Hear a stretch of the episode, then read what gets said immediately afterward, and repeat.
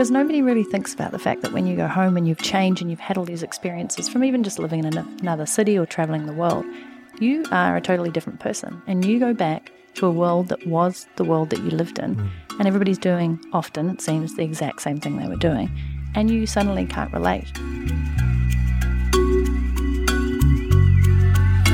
Sometimes people make these snap judgments about who you are based on maybe the people you run with, uh, the sort of the, the field that you're in.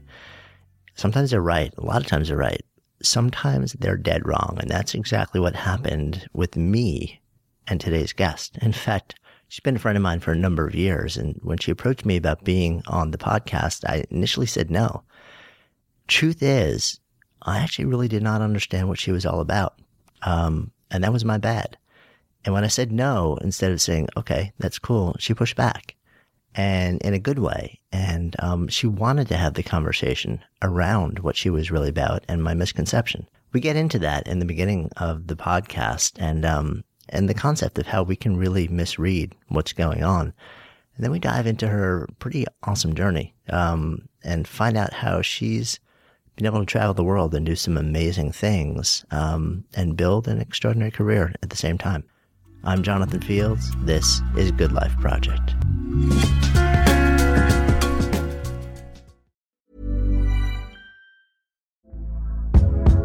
Hey there, it's Michele Norris. I'm host of a podcast called Your Mama's Kitchen. When I travel, I'm usually looking for a way to find a taste of home when I'm not at home. And one of the things I love to do when I am at home is entertain. And Airbnb allows me to do that. When I was in California recently, I rented a house that had a great kitchen. And when we were sitting around the table, we we're all thinking, we're in someone else's house. Someone could be in all of our homes as well.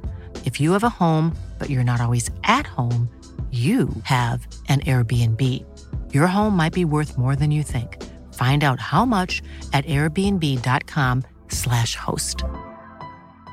Hey, it's Ryan Reynolds, and I'm here with Keith, co star of my upcoming film, If, only in theaters, May 17th. Do you want to tell people the big news? All right, I'll do it. Sign up now and you'll get unlimited for $15 a month in six months of Paramount Plus Essential Plan on us. Mintmobile.com slash switch. Upfront payment of $45 equivalent to $15 per month. Unlimited over 40 gigabytes per month. Face lower speeds. Videos at 480p. Active Mint customers by 531.24 get six months of Paramount Plus Essential Plan. Auto renews after six months. Offer ends May 31st, 2024. Separate Paramount Plus registration required. Terms and conditions apply if rated PG. Good Life Project is sponsored by LinkedIn Ads. So, as a business to business marketer, your needs are unique. B2B buying cycles are long and your customers face incredibly complex decisions. So, isn't it time you had a marketing platform built specifically for you? LinkedIn Ads empowers marketers with solutions tailored for B2B. Imagine having direct access to a billion professionals, including 180 million senior executives and 10 million C level leaders. With LinkedIn's powerful targeting tools built for B2B, you can drive serious results. LinkedIn ads generated two to five times higher return on ad spend than other social platforms in the technology space. We've actually tapped the power of LinkedIn ads a number of times ourselves, and the campaigns have been really successful. If you're ready to revolutionize your B2B marketing, try LinkedIn ads with a $100 credit on your next campaign. Terms and conditions apply. Go to linkedin.com slash goodlifeproject to claim your credit. That's linkedin.com slash goodlifeproject or just click the link in the show notes. Terms and conditions apply. So let's let's talk about this because this is kind of interesting how like how and why you're here. Mm-hmm. Um, so we've been friends for I don't know four years, yeah, I think it was the first years. WDS. Yeah, right. Yeah, you walked past me in the hall. You didn't even acknowledge. Oh, remember that? No, big time. I was like, jo- Jonathan, no, totally unintentional. Actually, because we had a conversation with about that later, we right? Because you felt like really snubbed. And I was like, no, I'm just a raging introvert. And when I'm not speaking, I'm just like, I run for the hills. well, you were actually in the zone. You were heading off to speak. Oh, okay. Yes. And so um, I now I get it. Actually, it was Blog World. Oh, is that right? Yes, and you were speaking with Leo Babauta, I think, and you were talking uh, about like another raging introvert, mindful and stuff. Yes, and I was like, John, no, okay, missed him. Ah, well. again, I know I apologized before, but I'm no, sorry again. Um, but this is kind of interesting, right? Because we were, you had, we had a conversation a while back, and you're like, mm-hmm. "Hey, I'm doing this. I'm up to this, and you know, like, I'd love to come and be a guest in here." I'm like, eh, "I love mm-hmm. you, but I'm not so sure." Um, and, and I thought the conversation that kind of like followed, um, or the beginning of that, we began a conversation that made me open up and say, well, this is actually interesting. And I think the conversation that we started to have about why I was resistant is actually a conversation that needs fleshing out. Um, I'd love to do that. and so, so you want to, you want to kind of explore it a little bit or start? Yeah, I'd love to Yeah. because I gave a passionate response and I was so thankful for your response to it.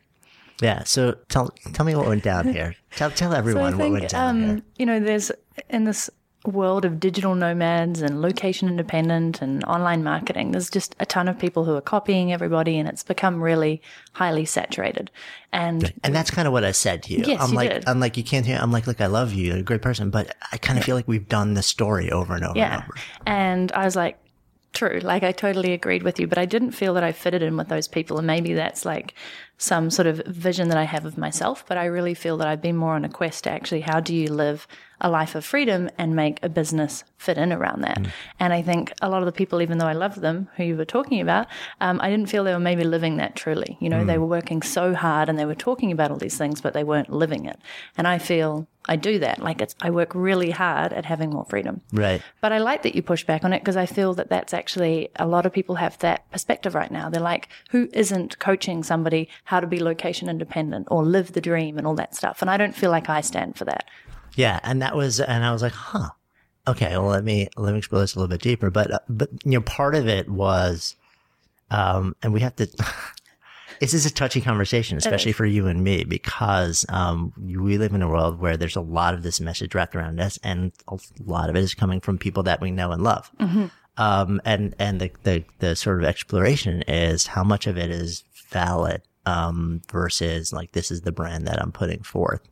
Um, you know how much how much, even if there are sort of public proclamations. So one of the big things people like location independent living, right? So like, which is kind of funny for me because I'm like, I don't want to be location independent. I have, I mean, I don't think most I have so do. many friends who like, oh, the freedom that I get. And I'm like, you're living my biggest nightmare right now. I love you dearly, but I have, I want nothing to do with the way that you're living your life right now. Like to me, that's not freedom. That's, you know, that's it's it's the exact opposite. I'm I'm somebody who's I'm rooted in ritual. I'm rooted in, in routine, and I love having roots. Um, so yeah, I guess part of it is you know the idea of people sort of like n- living the fact of what they're promoting is a life filled with freedom and all this other stuff, but the reality of the emotional state, the physical state that goes along with it, may not really match the the illusion or the brand. Yeah, and I'd love to be honest here because I don't think many people want to live out of a suitcase ever.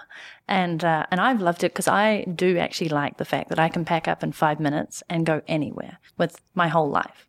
However, even myself, after four years of doing this full time, I am so looking forward to throwing down my suitcase, unpacking for like six to eight weeks, which is a long time for me, and just being, as you said, rooted and grounded. So I know when a good thing is, you know, maybe running out, and I'm looking forward to having more of a base where I can, as you say, get those rituals and be around my friends. And that's another version of freedom, right?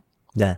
So, so let's de- deconstruct the beginning of that a little bit also for those who don't know you and, and, um, you know, the suitcase entrepreneur is sort of like the public brand. So bring a little bit of context to that. So yeah, I, I actually think I just kind of grew into my brand um, after eight years in the corporate world. Similar story. Eighteen months of building a startup, a tech startup in Vancouver, Canada. Um, I just really felt like I wanted to do something for myself and run my own business, but I didn't have any idea what it was. However, um, once I figured out what it was that I was quite good at, you know, that beautiful sweet spot that people talk about, I decided not to do what most other people do, I think, which is stay where they'd built their network and stay where they'd built their expertise. The minute I had this workshop that I ran that was really successful, I went, I wonder if I can take it on the road. So what was that workshop the first The workshop was the social media boot camp. I can still imagine the logos because I Of course, nobody saw when you just did that. You kind of like shook your shoulders. like, because it was all about exercise and you know energy and taking action which is a big thing that for me is taking action but what i loved about it was it was proof of concept right and instead of doing what most people would do and stay where they built up their reputation i decided to go to buenos aires and see if i could turn it into an online program which i don't actually recommend leaving a country you're in going to a completely new country with a different language with crappy internet and trying to launch an online program for the first time. Hmm. So I think I've deliberately made it hard for myself every single time I've gone somewhere. And now that's just kind of become my thing. Like it challenges me and I like what's it. that about? I um I like it because it pushes me more. You know, if I'd actually stayed in one place for the last four years, I think my business would be super successful, but it wouldn't be true to who I am. And I do like the challenge of change. And you know why? Because I think it makes me feel really humble. And it also forces me to make decisions more quickly. And it also forces me to think about different perspectives. So putting yourself in different environments does that.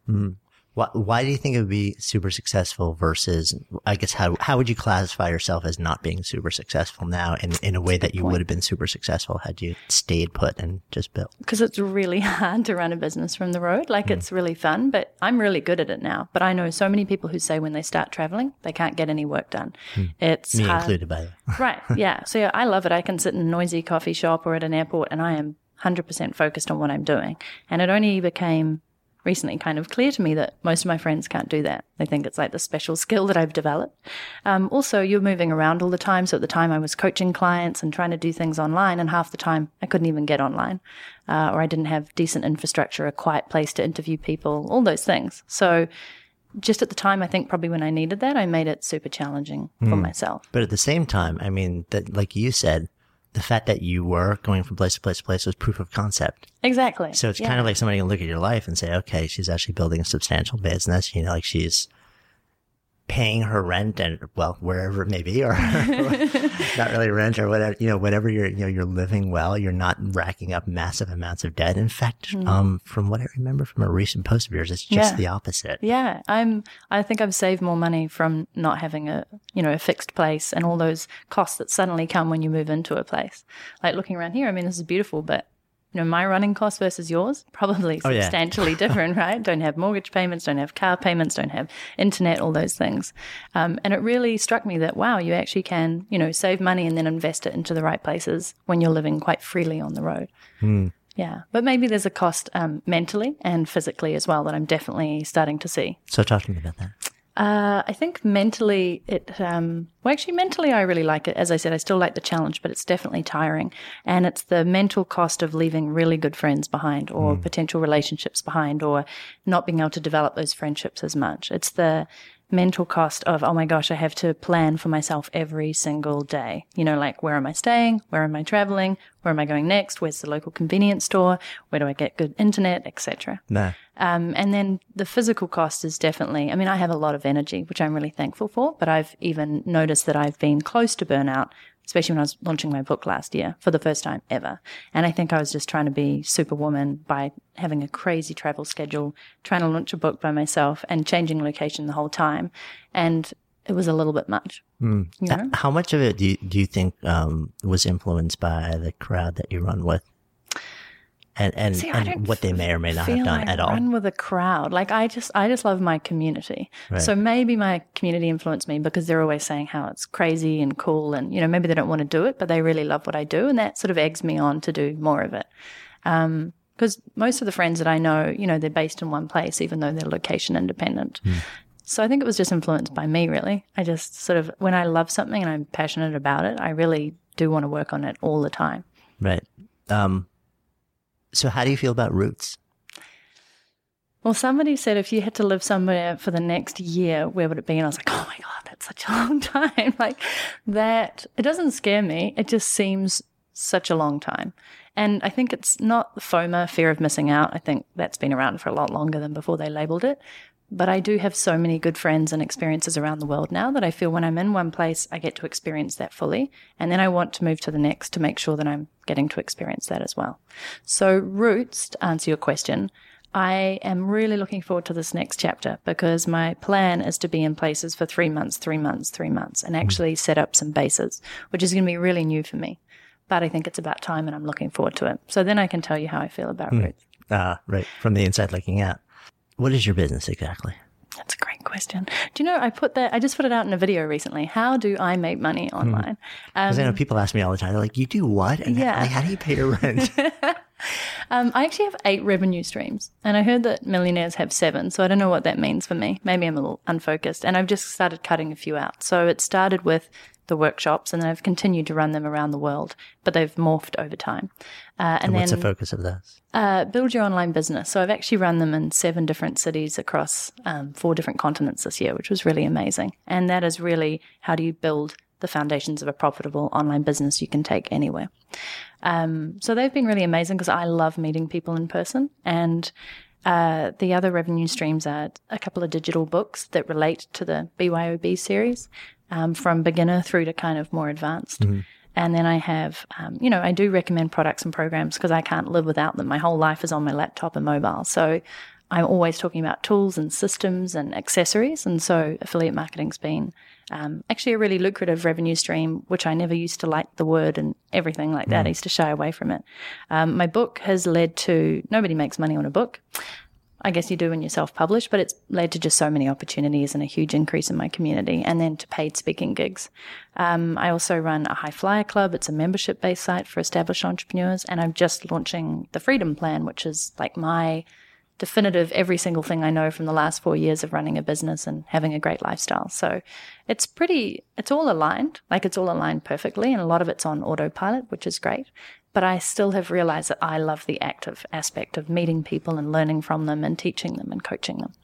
So, which, which is really interesting also because, um, there's a huge push, uh, in the world that we tend to exist in to, um, commoditize your knowledge mm-hmm. and somehow put it online so mm-hmm. that it's scalable and it's autopilot and it's out there 24 seven. And if that actually works for you on a personality, on a, like, you know, what you need from your business too, mm-hmm. beyond cash, like what else does your, like the way that you contribute to the world and, you know, the way that you get people exchange value for you. I think a lot of people look at it and say, well, of course, this is the thing I need to do. You know, like if I have something to teach, then what I need to do is basically pull it out of my head, turn it into a commodity mm-hmm. and figure out how to put it online. So it's just up there for sale 24 seven. And it, it, can be a valid revenue stream. It can be a way to, uh, you know, like su- sustain yourself. But at the same time, I, I see a lot of people doing that who are people who love nothing more than to be in a room with other people. Yeah. That's, funny, what lights them up. Mm-hmm. And they, you kind of buy into the online revenue stream or automatic revenue stream thing because, and it's great. It evens cash flow. It does all this stuff. You know, I, I, I build programs that are virtual. Um, but if fundamentally the thing that fills you up more than anything else is being in a room with people, I've seen a number of people go into the world of online entrepreneurship, build what the world would consider a successful venture and be miserable because now they've stopped doing the thing that they actually love doing more than anything else, which is mm-hmm. being with people. Yeah, exactly. Which is why I would say 50% of my revenue streams are active, like fully active, like group coaching calls, meeting people in person, retreats. That was the last one I didn't throw. And I'm throwing one in Barcelona this year, which was amazing. And then I'm throwing one in New Zealand. I'm actually dragging a whole bunch of people to come to paradise. So mm. it, I've just noticed this repetitive thing for me that I need to be around people and um, my community is everything to me. Mm. I hmm. love them. What's that about? I get energy from giving energy to people and off people, and it's. I think it's because every single time I get an email, you know what it's like. Every single time you get somebody saying, "Oh my god, I'm so excited to join your community. I've been following you from afar, or I love your work, or I love that you're down to earth, or you've inspired me to do this." I mean, it's just like kind of like it just feels so good, right? Because you're giving and giving and giving. Um, and you can give too much, which I also noticed recently. I gave away too much of my energy to other people and I forgot to give it back to myself. Mm. But it's just, it's like warms my soul. I can't describe it. And so when people are like, oh, you're always online, and I'm not always online, but when I'm online, it's because I'm connecting, connecting, connecting. And I'm obviously a connector. People give me energy and I love, um, I love learning about their story and I love helping them to live their best life. A lot can happen in three years, like a chatbot may be your new best friend. But what won't change? Needing health insurance. United Healthcare Tri Term Medical Plans, underwritten by Golden Rule Insurance Company, offer flexible, budget friendly coverage that lasts nearly three years in some states. Learn more at uhone.com. Quality sleep is essential. That's why the Sleep Number Smart Bed is designed for your ever evolving sleep needs. Need a bed that's firmer or softer on either side? Helps you sleep at a comfortable temperature? Sleep Number smart beds let you individualize your comfort so you sleep better together. JD Power ranks Sleep Number number 1 in customer satisfaction with mattresses purchased in-store. And now, save 50% on the Sleep Number limited edition smart bed for a limited time. For JD Power 2023 award information, visit jdpower.com/awards. Only at a Sleep Number store or sleepnumber.com.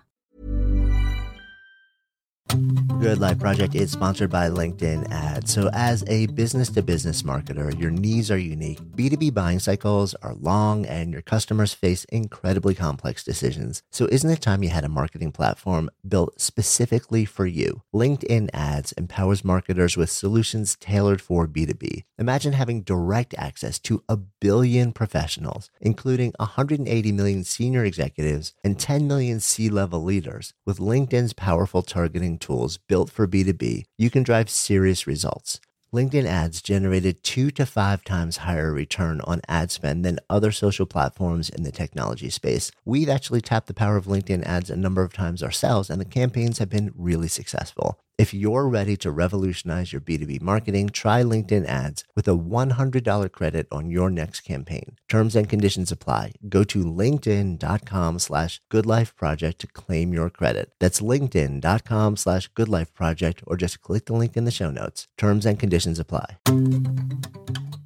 Good Life Project is sponsored by Lexus GX. So, have you ever owned something that inspired you to just up your game? For me, it was this high end mountain bike. I love the ultralight frame, the suspension, the precision gearing, and I realized it deserved to be ridden to its full potential. So, I started training harder so I could experience the joy it could give back to me. And it paid off. That bike helped me discover just new levels of performance and straight up joy. When we own exceptional things, they inspire us to do exceptional things. The all new Lexus GX has an exceptional capability that will have you seeing possibilities you never knew existed. Its advanced technology and luxurious interior mean that wherever you go, you'll never go without. Imagine tackling rugged landscapes with the available 33 inch all terrain tires and multi terrain select, then unwinding with the available front row massaging seats. This is a vehicle that inspires you to go further to live up to its full potential. So why settle? Live up to the all new Lexus GX, luxury beyond limits. Experience amazing at your Lexus dealer.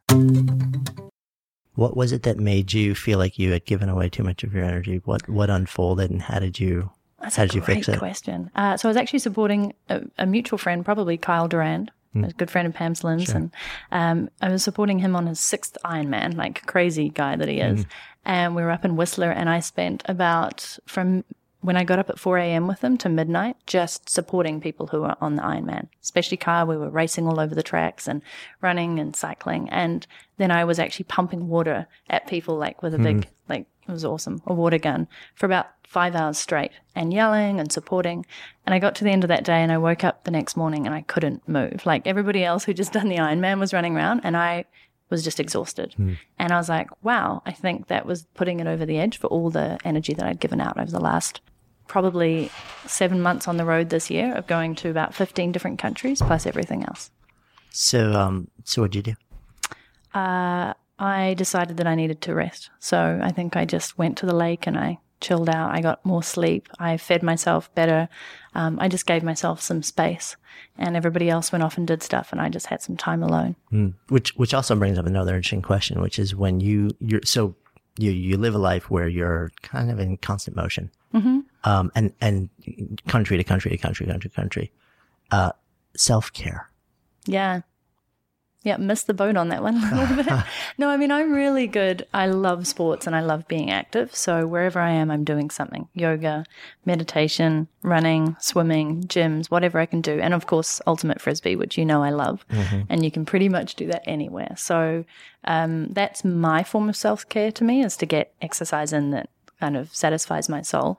And I also, despite the fact there's lots of lovely stuff out there, I do eat pretty well um, and always having water and stuff. So Ignore all the Instagram photos of cheesy fries and uh, Wait, I haven't seen any of those on my Instagram. Um, no, I think I, I do a pretty good job of taking care of myself. I just, what I hadn't realized is how much energy I was giving out. And that's something you can't quantify. That's not exercise or food. You know, that's like something that you just, you give naturally.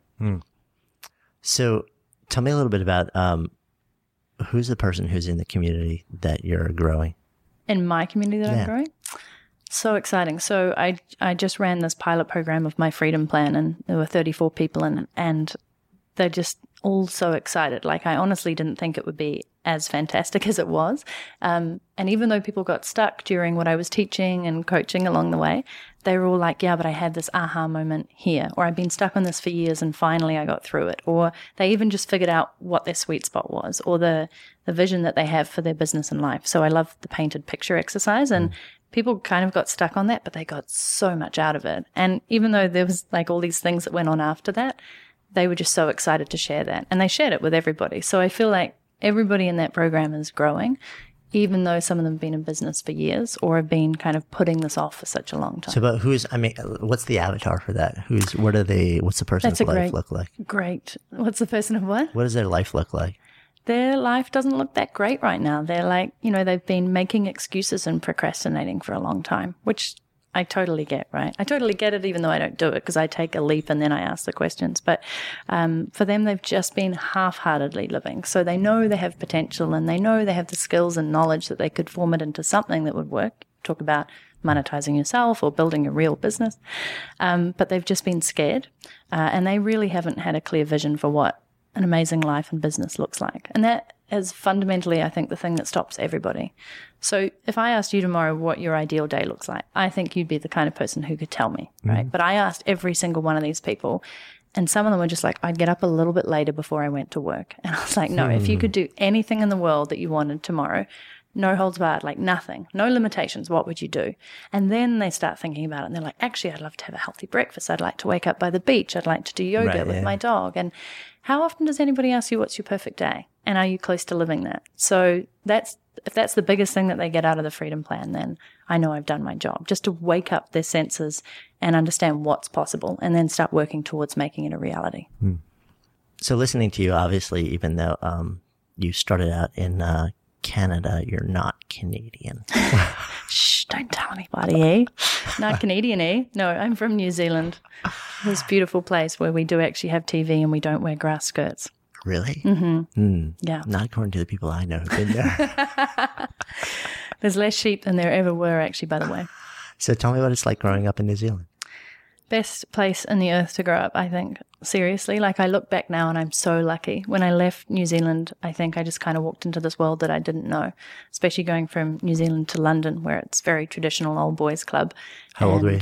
Um, well, I've been there several times since the age of two, but when I went first to like go and live there, it was I was already in my late twenties. Hmm. Uh, Had you I, traveled much before that? I traveled a ton. Yeah, I was really lucky. So both my parents are from Europe, and so since the age of two, I think they just used to take my sister and I around the world because it was free to travel up until twelve. So I think I'd seen more of the world by twelve than a lot of other people. Um, but there's something different when you travel by yourself. Yeah. And New Zealand's just such a free place. Like the people are so friendly. That's what I always hear. But we also have really strong female role models there. Prime ministers, governor generals. We're the first country in the world to get the right to vote for women. And it's very equal as a society. And I think I just grew up thinking that was like what the rest of the world was like. And it's not in many cases. So I feel very fortunate to have grown up in a society where I felt I could do anything. Went to an all female school and they told you could do anything. My dad told me I could be whatever I wanted. And so I've always taken that sort of attitude that, yeah, I can uh, do anything and so can anybody else. And then you realize in the real world that not many people get that same kind of upbringing. Yeah. So, when was the first time that you remember um, this switch of sort of um, or lack of empowerment for women being something that was unique to New Zealand and the rest of the world maybe didn't embrace it? I think it was probably when I went on my first solo sort of around the world trip and I went through a lot of Europe, a lot of South America, and then home. And every single country that I was in, I was like, why are all the guys gambling on the side of the road and not doing stuff? And why are the women? I mean, this is a big generalization, but literally everywhere I went, I was like, why are the women working so hard in these kind of roles and doing this stuff? And why are the guys standing around being macho? And that may sound really horrible, but honestly, if you go to Africa, for example, it's pretty much all you see all the time. It's it's crazy, and I'm not trying to generalize too much. It was really very apparent to me suddenly that there was gross um, inadequacies, I guess, in the roles that the genders played. Was there any any one instance that you remember or one thing that just kind of like lit a fire for you and said, "This is something's not right here"? Yeah, I think, yeah, it's a great question, actually. Um, I think it was even just some of the European countries. I can't even put one thing on it, but, and we talked about this briefly in the email that I sent you. It, just when you're a woman and you look around, you can just see it more. I don't know if I'm more sensitive to it, but I have a real thing about it now, and I'm trying to be grateful about um, the roles that we play, and and because I have so many great guy friends around the world. But it's just it's in your face. It's the little things like oh, I was um, I was at a gym the other day and I went to pick something up, and the guy's like, oh no, you won't be able to do that, and I was like. Well, I just did it on the previous round, you know, like it was just little things. And I don't think it's people being mean. It's just this I can't even just, it's just a perspective of how people are in the world and what they think their roles should be. Mm-hmm. Um, and definitely in Europe, you know, Spain, as much as I love that country, it's one of my favorite countries, there's a real gender imbalance there as well. Um, and, you know, women are starting to come up the ranks there, but it's very much ingrained in society. That's your role, that's what you do, and we do all these other things. And I just find that so, I get it and I can wrap my head around it now, but for the longest time, I just wanted to rebel against it. Mm. So it's turned into a gender rights issue. Right. I, I, but, but it's interesting, right? Because um, that's not what I know you for. No, it's not. But when you, yeah, like, so I can see you when we're talking, like people hear it, I'm sure they hear it in your voice, but I can mm-hmm. see your, your whole physical orientation just change when you're talking about it. It's like you get riled up. Mm-hmm. Does, does this, is this something that you, you see as potentially playing a more central role as you move forward with anything, or is it just? Yeah, I think so. I mean, we talked briefly, I think in the online world, it's probably the thing that's riled me up most because mm. there's a predominance in my little location dependent world and online marketing of a lot of men, sure. a lot of internet marketers, a lot of people without integrity, which is something that really frustrates me. Um, and I think you, you just see it all the time. And these people being ridiculously successful or egotistical or arrogant, and they're not making a real impact and they're not really delivering anything of value. So maybe it's it's come a lot out of the last four years of battling, I feel, in that field. Um, but I talk to other women who are in, online and they're like, I don't feel I'm battling. They're just, I just ignore them. Whereas I take a lot of it personally because I see it and I want it to be better. I don't want it to be unequal playing ground, and I want them to be better versions of themselves as well. The, um, the men or the women? The men, actually, hmm. yeah, and, and, the women. Like I wrote a post recently that was why women need to stop getting in their own way because I honestly think we do. Um, but there's a whole side of it as well that is contributed to by men that I see. So, all right. So now you have to share some of what you said in that post. uh, I think with women, um, you know, I love I okay. Here's the biggest thing that I see with women: we don't promote ourselves enough, which is mm. precisely why I kind of emailed you and stood up for myself. Because when I was doing a book launch in Toronto, um, here's one moment that I was just like, "Wow!" All these people lined up to actually you know, get my book signed, which was a beautiful moment. I was like, oh, these people are here for me.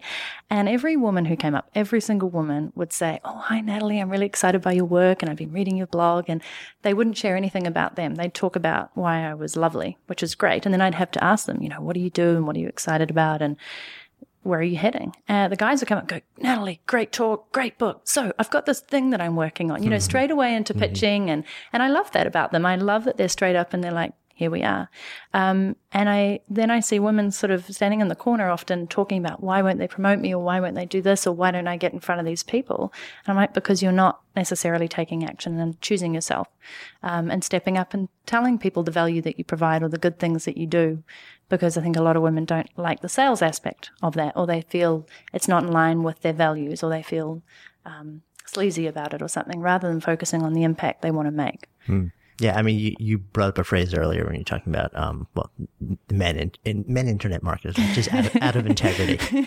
Um, but so I'll share something which is kind of interesting about about um, about this series, which is that you know, like part of my mission is I work really hard to try and make sure that I'm featuring a lot of women because I'm I'm the dad of a daughter, and mm-hmm. and I saw the same massive shift, and it's not just in our world; it's in mainstream media, it's everywhere. It's it has nothing to do with the fact that women aren't starting businesses and being like great at in, as an artist, makers, creators, you know, whatever it may be. It's that um, there's spotlight doesn't shine nearly as often or as brightly on them. It doesn't mean always. It just means, and it's the fact. And I, that's kind of like, well, you know, I have to be part of the solution. I can't just sit here and bitch mm-hmm. and moan about it.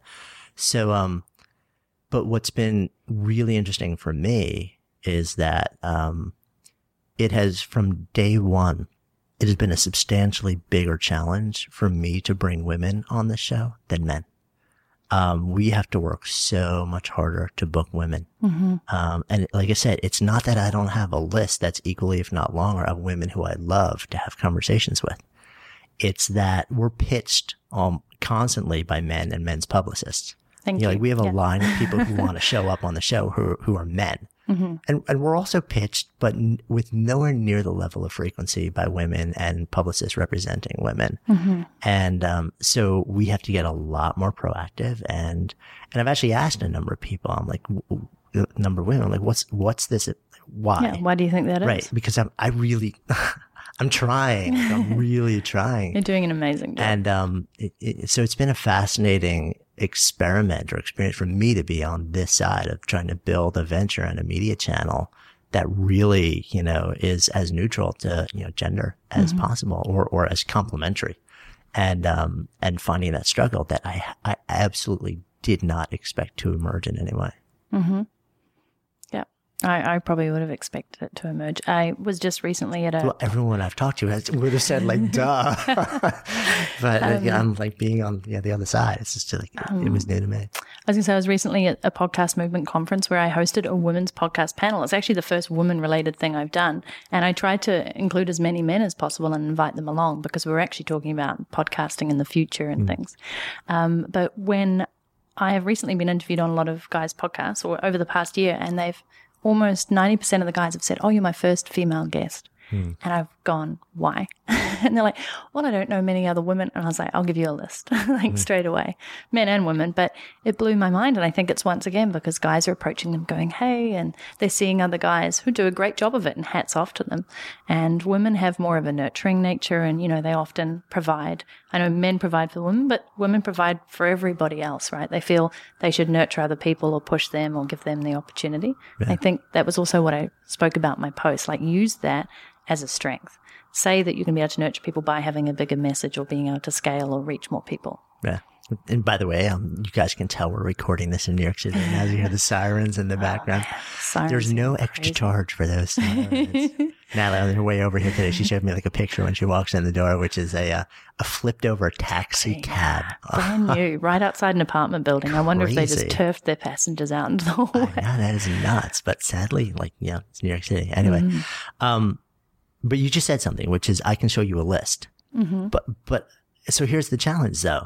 Um, I have a list. Mm-hmm. For me, it's not even. It's like so. My question to you is, if you showed me that list, and then like you know, I or any one of those those male podcasters reached out and said, "Be on the show. I would love to have a conversation with you." What happens? Like, because for me, um, a lot of times, you know, like if it's a, a list of guys, you know, like 90% of them be like, oh, what time can I be there? yeah. Um, but, and, and I would have thought it would have been pretty similar for women. And it's just been my experience that a very small percentage of those women, if I reach out to them, would be like, well, yeah, absolutely. Let's do this.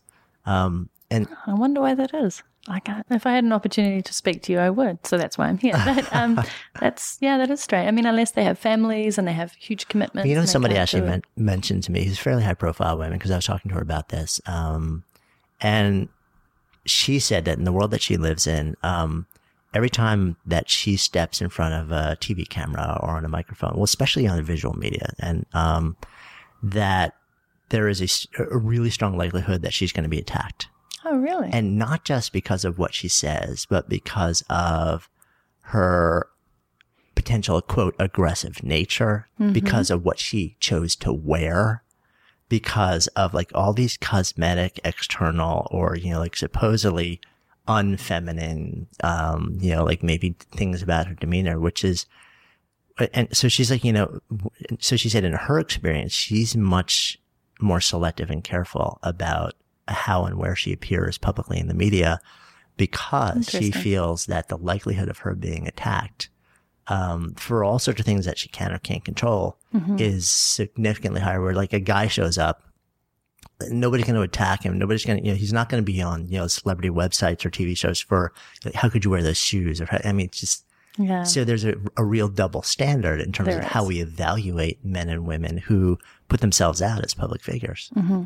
I got, um, I mean, the last time I was in New York, it was a really amazing experience. I got picked up in a limo and I got put up in a beautiful hotel and I got put on Yahoo Finance on a video. And they named the article and the video, Why I Choose to Be Rich and Homeless, which is a little controversial in itself. I mean, that's Yeah. actually kind of, I am homeless. But what fascinated me is I stopped reading the comments after maybe 10 or 12, but they were just ridiculous comments because all these people maybe had never heard of me. And uh, they were judging on, you know, there was two reactions. Wow, that's awesome. I'd love to live her life. She seems really cool, lots of fun. I'd love to join her on her travels. And the other one was, you know, who does she think she is? She's not really doing this. Her blog's not even been updated because they were looking at my normal website. And how does she even make money? And look at her hair and just like stuff. And I was like, what the heck has this got to do with you choosing a life that you really love? So um, it was just really fascinating to see that divide for people who'd never met me. But I don't, I don't honestly care what they think. I care what people think. But if they've never met me before and they had no prior judgment, I'd probably look at that and go, who does this person think they are? Um, but to come back to that fact, I will never not say something if I think somebody's going to judge me on my shoes or, I mean, I'm wrinkled half the time because I live in a suitcase, right? Like clearly I'm not going to turn up looking pristine.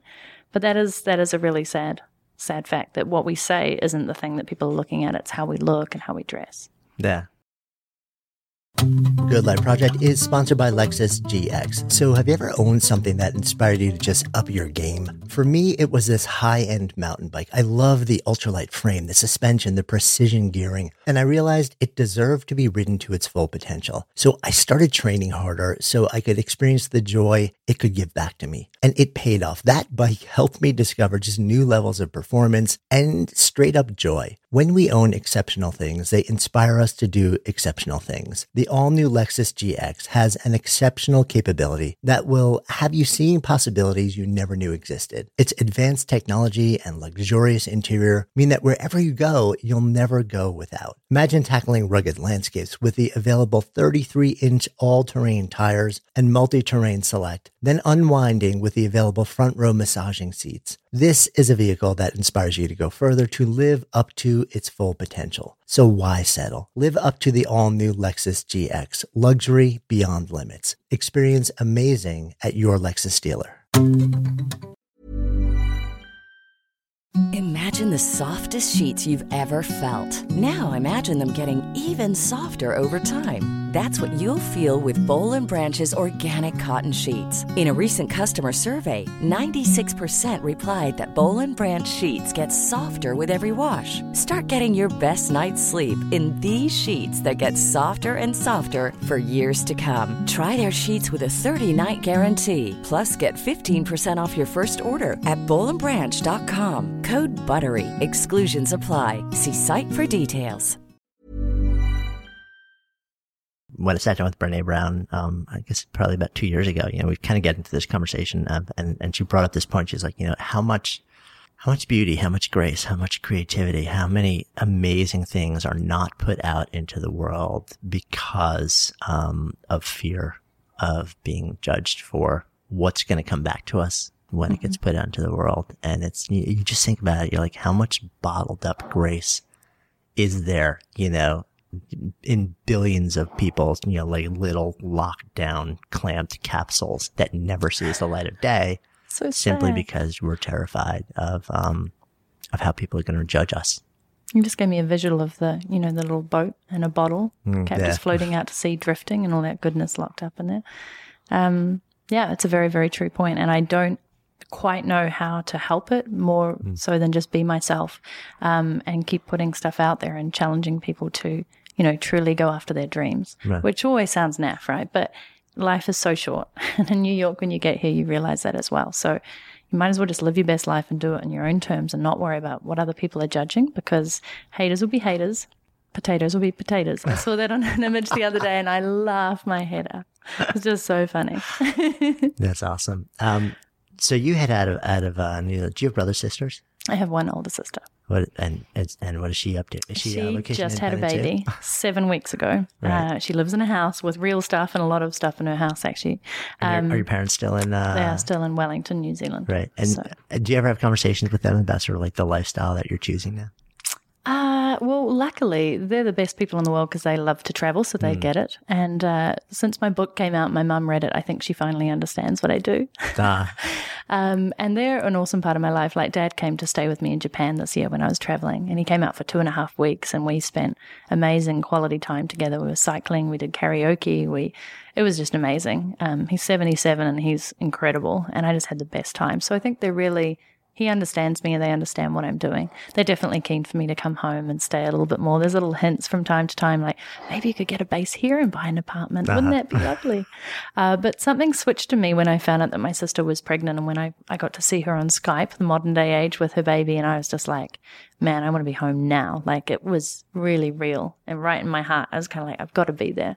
I want to see her as a mother. I want to meet my new nephew and I want to see my parents as grandparents. So I'm super excited about this next stage because I think it'd be interesting to go back and, and see them all in this environment and see how that makes me feel about roots, as you were talking about earlier. so where are the um the places that you've chosen for your your your long term experimentation of Um, an entire three months? the ideal plan is Australasia, so most likely New Zealand for three months. Somewhere in North America, I'm definitely very keen on Austin, having just been there, but I also love San Diego and Manhattan Beach. Um, and then somewhere in Europe, most likely something like Barcelona. Um, I also, you know, love Italy and France. So basically, it's Australasia, North America, Europe, new country, rinse and repeat. That's the ideal.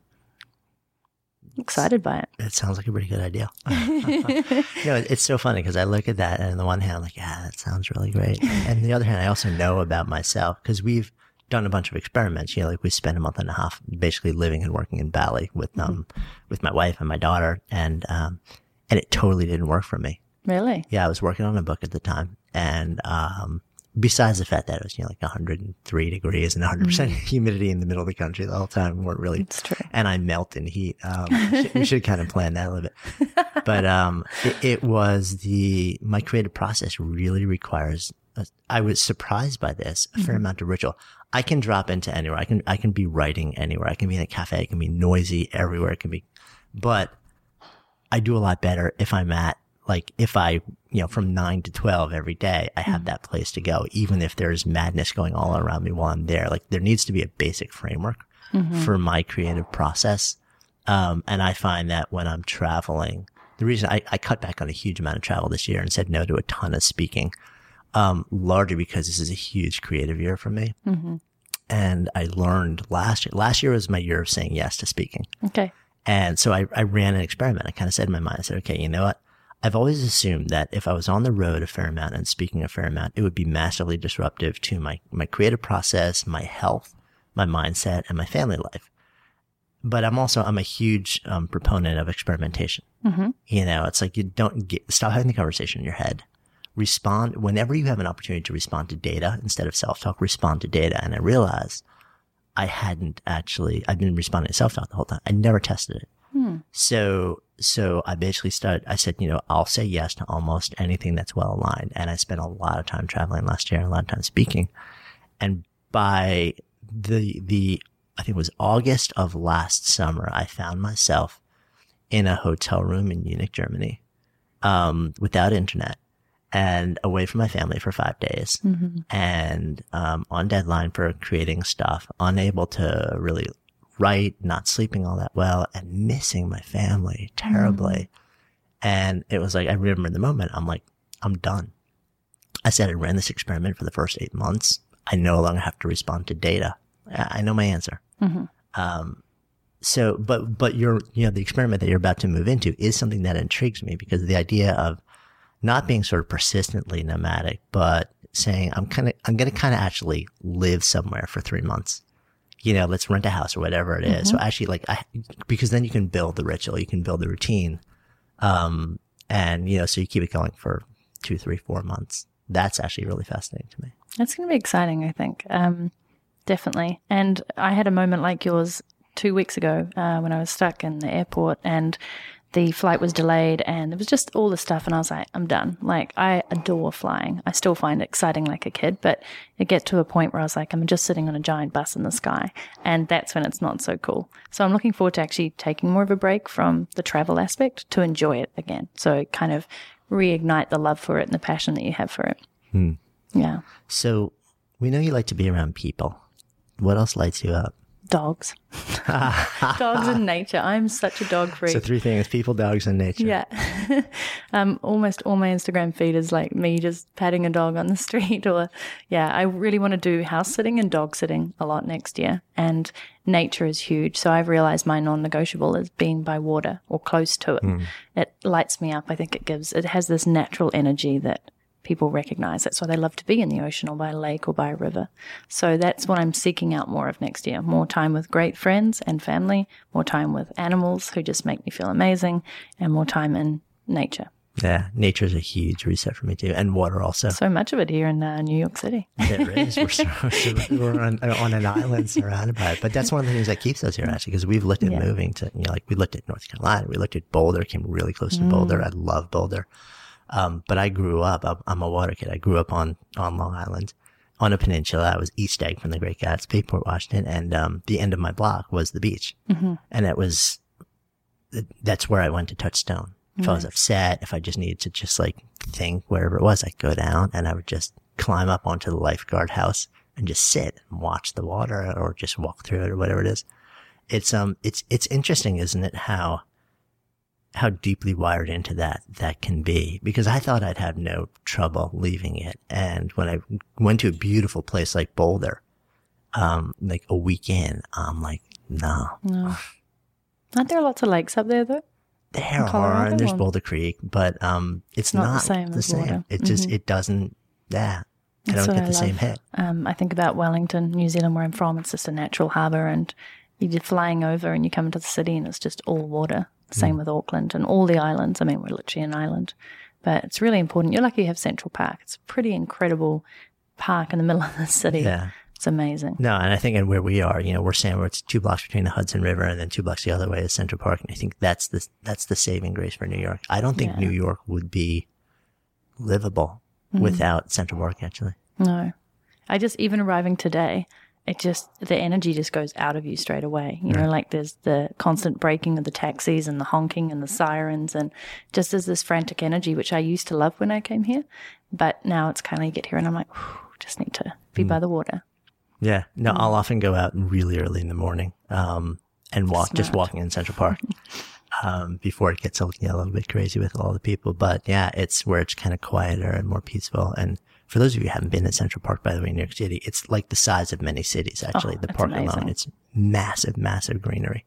Um, you can really get lost in it if you want, but yeah, it's What time's early, by the way? Like how early do you have to be there? Six. Six. Okay. yeah. I've actually been, I've actually been walking in Central Park at like five thirty in the morning and had somebody run by me, stop, turn around. and you go, Are you Jonathan Fields? and you're just like, I'm like, I'm really not that famous. Trust me. Like, I'm just like some, you know, like schmucky guy on the Upper West Side of New York City. I'm like, really? Did somebody le- like legitimately just recognize me at 5:30 in the morning at Central Park from my blog or the web show, or whatever? It's like that is bizarre. That's um, really awesome. Yeah, but uh, yeah. So that's kind of that's that's the time you have to find me if you're. Okay. excellent. um, totally with you on the nature thing though, and uh, so how do you take that with you when you're traveling all the time? Also, Mm, that's a good question. I think I I definitely choose destinations where I'm in nature. So um, that's one thing. Or you know, as I say to people when they're doing the perfect day exercise, if you don't live by the beach, can you get to a swimming pool? I mean, even the swimming pools kind of excites me. I to go diving in there and do handstands and stuff. So I just try and make it happen wherever I can.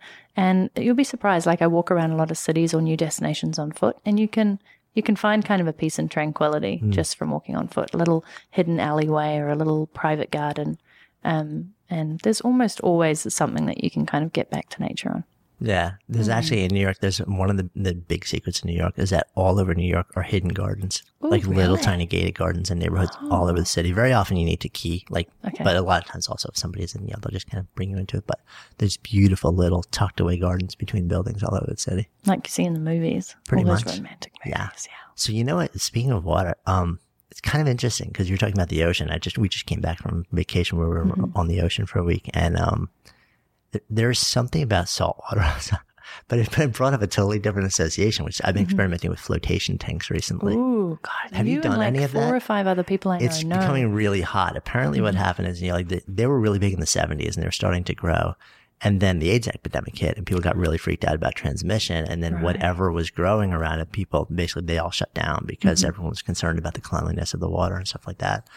And, um, now obviously we know so much more about all this. And, um, and the, uh, and the benefits of flotation tanks or deprivation tanks, as a lot of people came to know them in the seventies, um, is becoming, they're becoming kind of like this rage, especially in the tech entrepreneurship world. There are a lot of people who are becoming devotees of flotation tanks. Um, it's a really, really interesting experiment too. You know, like it's like this bizarre thing of you're not in nature, um, but you're you're floating weightlessly in water. That's that's the temperature of your skin, so you can't feel anything. And it's, like a thousand pounds of you know like magnesium salts in it, so you're you're literally you're you're like four times more buoyant than the Dead Sea or something like that. wow. And um, you know, it's pitch black and no sound or anything like this. So you go into your head really quickly and you can like the sound of your breath fills your whole body. And it's for like an hour and a half or something. You can, yeah, I've done for 90 minutes or, or, um, it goes, you, you go in at first and you're kind of like really freaked out. You're like, there's no way I'm going to last 90 minutes. You like give it 10 minutes. And then 90 minutes goes really quickly, actually. Once, yeah, the, really? well, the first 15 minutes or so, your head is spinning and freaking out. And then you're kind of playing, bouncing off the side of the tank and trying to, you're like, you're like, this is fun. Um, Maybe that's just you, John. could, could be also.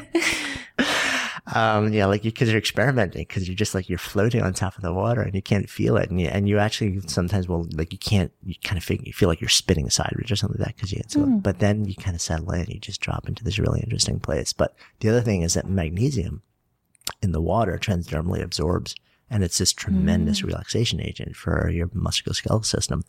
And um, so it, it's interesting. It's sort of like, um, you know, so it's an interesting alternative. It's like when you can't get to the water. It's what's funny too. Now this is all clicking to me as I'm talking to you. It's like I have a bunch of buddies in Boulder, and who become diehard, you know, like three, four time a week floaters. Really? And I'm like, Floaters. huh, Floaters is maybe- not a good word to use. it's- all right, we have to change the terminology somehow there, right? Um, but yeah, it's, it's kind of interesting. Maybe they're actually water people and they don't even really know it. Like this is how they're satisfying their Jones, like that, cause it does something to you. But, um, but what I found out recently also is that, is that the, um, the uh, mineral content, especially magnesium content in ocean water is substantially higher. Um, so it's at, not in all actually, cause I guess you would float a lot more. Um, but, um, yeah, that's part of the effect of ocean water too, is that actually it's got this really interesting mineral content that when you come out, you tend to feel just, ah, because Alive, yeah. it literally, you get all this transdermal mineral into your body. It's kind of interesting. That's interesting. Um, although for me, just being near water kind of does the It's just too. so expansive. It feels like you can go forever on it. It's Mm. it's very calming and peaceful. It just makes you go ah, because you can't often see the horizon, right? And it's just there's something beautiful about it, Nah. and it flows. Do you dive lot at all? You ever energy. gone scuba diving? Um, I have done scuba diving, especially in Mexico, where they forgot to fill up my tank, and Oh my I was God. trying to remember all the symbols to go. Uh, I think I'm going to die. Could When you get you me to the top? this? I went down. and I was like breathing really hard, and nothing was coming out. And the guy's like, "Is everybody okay?" And I'm like, "Not really. Think I'm going to die." And he just shot me up to the top, and he's like, "I'm so sorry, we didn't fill up your tank. I was the only one." Oh Um, but other than that, I've had amazing experiences diving. I like snorkeling as well, and I used to do diving. You know, like off the diving board. Just I just play in water all the time. Hmm. Handstands. So, um, what happened? I asked you that you think is important to talk about. Um, What do you want to talk about that nobody talks to you about? Do you know what's really interesting? It's something that I'm starting to discover, and this may not be relevant for everybody, but nobody really talks much about if you have been a traveler or if you have been transient or if you have been living even in another country, how do you integrate back into your society before, even if you've been away for five years after mm. college or, and I don't think, I talk about it a little bit in my book, but I wasn't sure myself, like, what is the outset? And Cate Brubaker actually has created a great book on reentry because nobody really thinks about the fact that when you go home and you've changed and you've had all these experiences from even just living in another city or traveling the world, you are a totally different person and you go back to a world that was the world that you lived in hmm. and everybody's doing often it seems the exact same thing they were doing and you suddenly can't relate and it was really interesting because i've been back to new zealand three times now in the last six and a half years. And each time I've gone back, I felt a little bit more like a stranger. And I even had this conversation with my mum when I was home, and it was all right around Christmas Day, you know, and all those emotions come out. And she's like, Well, you are like a stranger, you know, like we're so proud of what you're doing, but you're off in this other exciting world and it's amazing. And we're just here being boring. And I was like, But you're not boring. You know, you live in a great city and you lead really rich lives. But I didn't realize what an impact that was. As, as you go away, you expect to come back and get everybody asking you about what you've been doing. But to them, it's like, you just came back. You know, you haven't been gone for ages. And they don't sometimes know the questions to ask to dig deep and find out what you've learned and how that would relate to them. And you go back with this attitude of, oh, all these people are doing the same thing that's kind of boring and everybody's stagnated, but that's not true. Um, that is something that I think is really fascinating that should be talked about more because it can really hit you and Mm. change you when you go back. Do you go back with judgment? I, I used to. And uh, each time I've tried to drop a little bit more of that. And this time I'm going back with I'm fully prepared to integrate into society, to meet new people, to become a member of the community, and just to be a local, which is really new for me. Um, I'm also fully prepared to go back as an aunt for the first time, as a sister, as a daughter. And I'm just going to be like, I'm not going with an agenda. I'm not running off quickly. Uh, I'm really going to be there and just be a Kiwi again which is a colloquial term for New Zealander, just in case people don't know, Not the fruit. or the bird. Do you know it's actually a bird? I did not. So it's our national emblem. It's a flightless nocturnal bird, really, really shy, um, and with really poor eyesight. I'm not entirely sure why we picked that as our emblem, but the kiwi is quite an incredible bird. Lays enormous eggs, but only comes out at night and is very, very protected. I know some people like that actually. I don't know about the egg part, but the, the rest of it. Yeah, That's pretty funny. One of your biggest values is, freedom. and what does that mean? Freedom. Well, it means One of so my many favorite ever George things. Michael songs, by the way. Yeah, it's so good, huh? Um, well, this is the thing. The thing. This is the thing. Freedom means so many different things to so many different people. But to me, and I am stealing a little bit from Leo Babauta here, it's being at that place in your life when you get to do what you want with who you want, when you want, and where you want. Like that's the ultimate version of freedom in my life and for a lot of other people that I've asked that question. But for other people, it's completely different. Yeah. So tell me, you've traveled the world and you've seen um, places where people would probably make assumptions that you know this is massively oppressed. There's no sense of freedom, and probably other places where people would be like, "These are the freest people in the world." And your experience has been sometimes the exact opposite. Yeah, like um, one of my fondest memories was being in Laos, uh, where the Mekong River runs through the entire country, and it's very calming and beautiful. And the people there have so little; like the roads aren't sealed, and uh, they live in kind of these huts, and uh, you know, in the dirt with their dogs and their cats and their children just running around bare feet and wearing nothing. And they seem so happy. You know, they're all about family and loving and living off the land and such simple lives. And they just seem so at peace. And when we were there, I was there with a bunch of Americans and English guys, and they're all like, oh, poor people, you know, so naive to the rest of the world and they don't have basic health care and all this stuff. And they don't have, you know, nice cars and nobody really has cars. And I was like, maybe they don't need any of that. We've got it wrong. Like maybe the fact that, you know, we're in New York with huge rentals and um, all these things you have to buy and spend money on in order just to survive. Um, maybe we've got it the wrong way around and that the simple life, the good life, is, uh, is way more freeing than anything that we can buy. So, So for it's like a really interesting observation. Yeah, and it's funny because we do make so much. We so many people when you talk about freedom, um, it- maybe it's just a United States thing. Maybe it's a, a, a Western country type of thing that hmm. we kind of the first thing that pops into our mind is is money, and that if you have it, you must have a certain amount of freedom. And like, how do I gain my mm-hmm. freedom? Well, I make enough money so I don't have to work for the man anymore. Yeah. Um, but maybe it's that- always maybe equated that's not money. it. It's I don't think it is. Like sometimes freedom is just the ability to sit and do nothing all day because you can and you don't need a lot of money to do that. I think the best things in life are free. It's like the festival in the park. It's like just lying on the grass and looking up at the clouds. I mean, I know we're getting a little la la there, but those are the most beautiful moments and they don't require any money. It's laughing with your friends. It's, you know, walking down to the Hudson River and just being able to take it in. Yeah, I totally agree with that.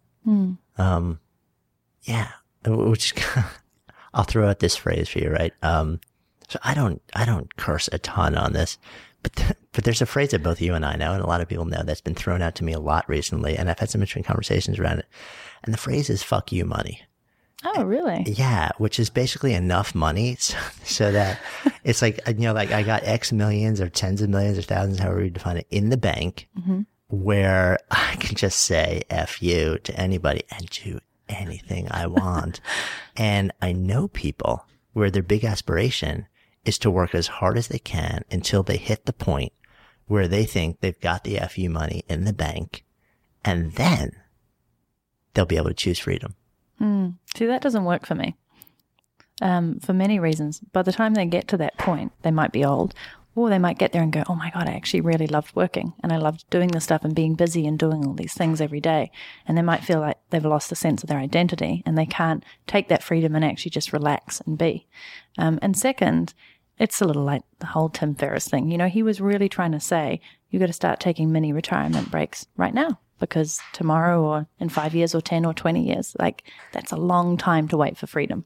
Why can't you choose it every day in just some small format? Yeah.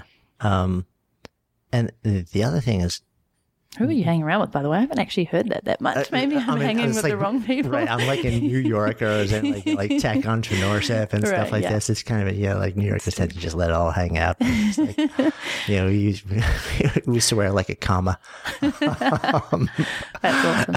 Uh, but, but the other thing is, you know, like, it's also assuming that you're going to survive long enough to get there. Mm-hmm. which you may not. Um, That's true. And, and the other thing is that it's working on the assumption that when you get there, it will be enough. Mm-hmm. And very often what really happens is when you get there, you say, just a little bit more. Mm-hmm. And then it becomes this spiraling cycle that is constant, you know, like just a little bit more, just a little bit more, just a little bit more. And you find yourself 20 years out, having spent the last 20 years of your life, you know, doing something that you had no interest in, in the name of just a little bit more. And then you look back and you're like, what happened. Exactly. And and is that freedom? One thing I've observed a lot, and I know it sounds rich coming from me because, you know, I'm single and I get to gallivant around the world. I don't have any dependents. Um, is that people are like, yeah, but I've got to make this much money in order to do this thing. I can't just leave it all. But if you choose, for, we'll come back to New York City. If you choose to live in New York City, you have chosen one of the most expensive cities in the world. You could go to somewhere else in the world with excellent infrastructure, great, you know, English if you need to be around that, and live like a king or queen for very little. So ultimately, every single day you make a choice. And freedom could come to you a lot more quickly if you chose to be in a different place, for example, in a different culture. Yeah, no, I totally agree. And I have this conversation with my wife. It's like, you know, like we choose to be on the Upper West Side of Manhattan. Mm-hmm. You know, and and but and it's, it's a choice, and you know, like you can like you hear people all the time. It's like, oh, New York is so expensive, it's crazy, and these are people who live here. Mm-hmm. It's like, yeah, it is. Right. But as long as you make the conscious choice to be here, you know, either just be okay with the fact that mm-hmm. you're going to pay gobs more than it would cost to live somewhere else and then figure out how to build your, your life, your career, whatever it is in a way where you're okay with that and you're mm-hmm. still living well or move. Yeah, exactly. Yeah. Anyway, also, I'm glad we circled back to this. Yeah, me too. So, um, so the name of this is a uh, Good Life Project. So, if I offer that out to you to uh, to live a good life, what does it mean to you? Oh, I'd love to say that I do it every day. It means being at peace with the decisions that you make every day and to lead the best life for you that makes a difference in your world and in others. Mm, beautiful. Thank you. Thank you. Hey, it's Jonathan. I hope you really enjoyed that conversation with Natalie. So interesting to hear how people go about building different careers around what lights them up and also how one person's you know sort of dream and fantasy life fantasy career can be so radically different than other people's i mean it's so interesting i have so many people who travel around the world and live fairly nomadic lives and they make great livings and they absolutely love the freedom it gives them and um, I hang out in New York City and um, and I love just kind of having a home base. I'm a bit of a homebody. And um, so it's really neat, I think, to explore the differences in what lights people up and um, and really figure out the fact that really, no matter what you're doing, there seems to always be an interesting way, especially in these days of technology flattening the world, to build, to craft both the, the living and the lifestyle that you want in an intelligent, deliberate, and respectful um, way. So I hope you enjoyed the conversation. I'm Jonathan Fields, signing off for Good Life Project.